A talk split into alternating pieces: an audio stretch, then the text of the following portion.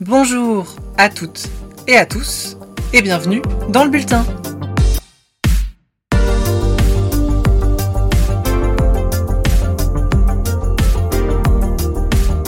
Bienvenue dans À petits pas vers 2024, le format court du bulletin consacré aux élections européennes du 9 juin prochain.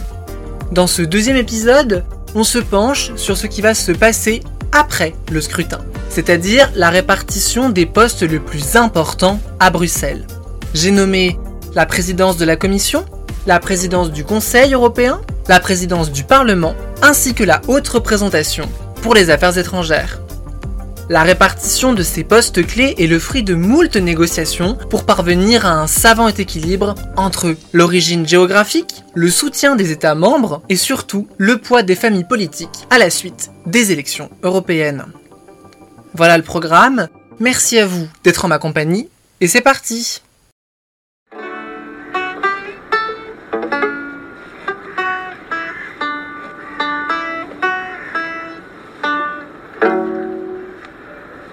Man, quel bon vent vous amène. On m'a dit que je pourrais vous trouver ici.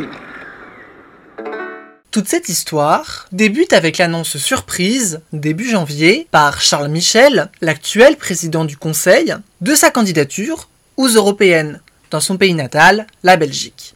Sauf que son élection au Parlement entraînerait sa démission de la présidence du Conseil, une situation totalement inédite. Le principal problème est que, sans remplaçant, l'intérim serait assuré par Viktor Orban. Gros drama, vous l'imaginez bien. En conséquence, rétropédalage de Charles Michel, qui annonce le 26 janvier dernier qu'il renonce à sa candidature. Toutefois, cette crise a permis l'ouverture des hostilités pour la remise en jeu des postes clés européens. Actuellement, ceux-ci sont occupés par Ursula von der Leyen à la Commission, Roberta Metsola au Parlement, toutes deux appartenant à la droite libérale conservatrice du PPE. Joseph Borrell aux affaires étrangères, qui est un social-démocrate espagnol.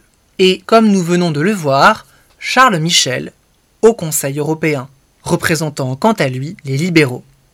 On peut remarquer qu'en termes d'importance et de pouvoir, les sociodémocrates, pourtant deuxième force politique, sont désavantagés. Cela s'explique par le fait que jusqu'en 2020, ils occupaient la présidence du Parlement, avant le tragique décès de David Sassoli.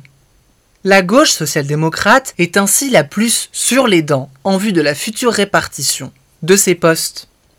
Et pour aborder cette répartition, il faut premièrement parler de l'éléphant dans la pièce, le très fort probable second mandat d'Ursula von der Leyen. Elle n'a fait encore aucune annonce, mais sa candidature ne fait guère de doute. Ainsi, la présidence de la Commission devrait rester entre les mains de la droite du PPE et de l'Allemagne. On peut également estimer que la présidence du Parlement restera à Roberta Metsola, qui représente un petit pays du Sud, Malte, et est récemment arrivée en fonction. Reste alors le siège de ce bon vieux Charles. Et c'est bien sur la présidence du Conseil que les sociodémocrates européens lorgnent le plus. Le parti devant arriver vraisemblablement deuxième du scrutin du 9 juin, que ce poste leur revienne semble logique. Mais alors, qui ? Il faut pour cela regarder du côté des chefs d'État et de gouvernement sur la fin de leur mandat. Et un nom était tout trouvé, Antonio Costa, Premier ministre portugais. Mais les affaires de corruption révélées à son encontre cet automne ont terni son image. Alors, pourquoi pas Stéphane Löfven, ex-premier ministre de Suède, ou son ancienne homologue finlandaise, Sanna Marin. Mais ni l'un ni l'autre ne semble intéressé. Enfin, la possibilité que le poste revienne à Pedro Sánchez semble hors de propos alors qu'il vient tout juste d'obtenir un deuxième mandat à Madrid. Reste alors l'hypothèse qui fait le plus de bruit, Mette Frederiksen, première ministre du Danemark. Selon les rumeurs, elle serait à la recherche d'un poste international, et une telle nomination lui permettrait de sortir du bourbier actuel qu'est sa coalition. Argument massif en sa faveur, Orban l'apprécierait. Étant donné que l'unanimité est requise pour cette nomination, C'est un point fort de sa candidature, en plus d'être une femme et originaire d'un petit pays. Mais même dans ce cas-ci, rien n'est acquis. Un départ de Frederiksen entraînerait en effet une succession compliquée à Copenhague, ce qui pourrait la dissuader de sauter le pas. Le sort semble s'acharner sur les sociodémocrates. Alors, quels sont les autres noms ressortant des bruits de couloir ? On peut tout d'abord citer l'ensemble des premiers ministres du Benelux, tous trois libéraux. Le luxembourgeois Xavier Bettel, qui a déjà perdu son poste, le belge Alexander De Croo, qui devrait le perdre en juin, et le néerlandais Mark Rutte, qui n'est plus qu'en charge des affaires courantes. Ce dernier fait le plus consensus, mais il semble plutôt attiré par le poste de secrétaire général de l'OTAN. Ainsi, au niveau des libéraux, c'est surtout le nom de Kaja Kallas qui s'impose. La première ministre estonienne, actuellement en difficulté au niveau national, a pour elle moultes avantages. C'est une femme, d'un petit pays, mais surtout d'un pays d'Europe orientale. Et c'est un point auquel les derniers venus dans l'Union tiennent beaucoup. Il est temps de leur accorder un poste prestigieux. A minima, Kallas pourrait faire l'affaire en tant que haute représentante aux affaires étrangères. Le nom de Mario Draghi, ancien Premier ministre italien et ancien président de la Banque centrale européenne, circule également depuis quelques semaines.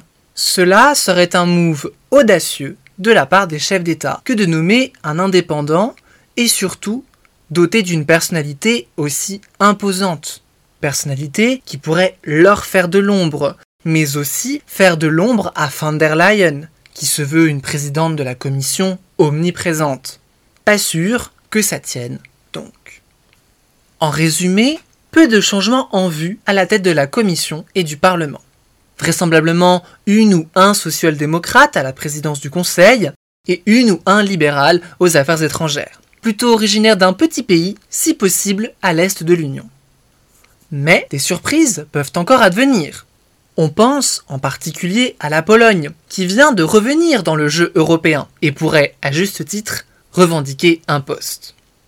On le voit bien, la course au poste clé est lancée et il faudra la suivre attentivement à la suite des élections du 9 juin prochain.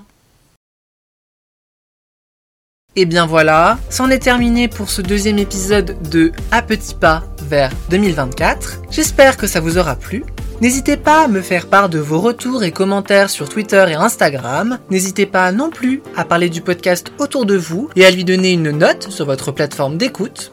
On se retrouve dans un mois, le 9 mars, pour un nouvel épisode de ce format court. Mais surtout, dès mercredi, vous retrouverez l'émission principale qui sera consacrée au second tour de l'élection présidentielle en Finlande. Il ne me reste plus qu'à vous souhaiter de passer une bonne fin de semaine et à très vite dans le bulletin.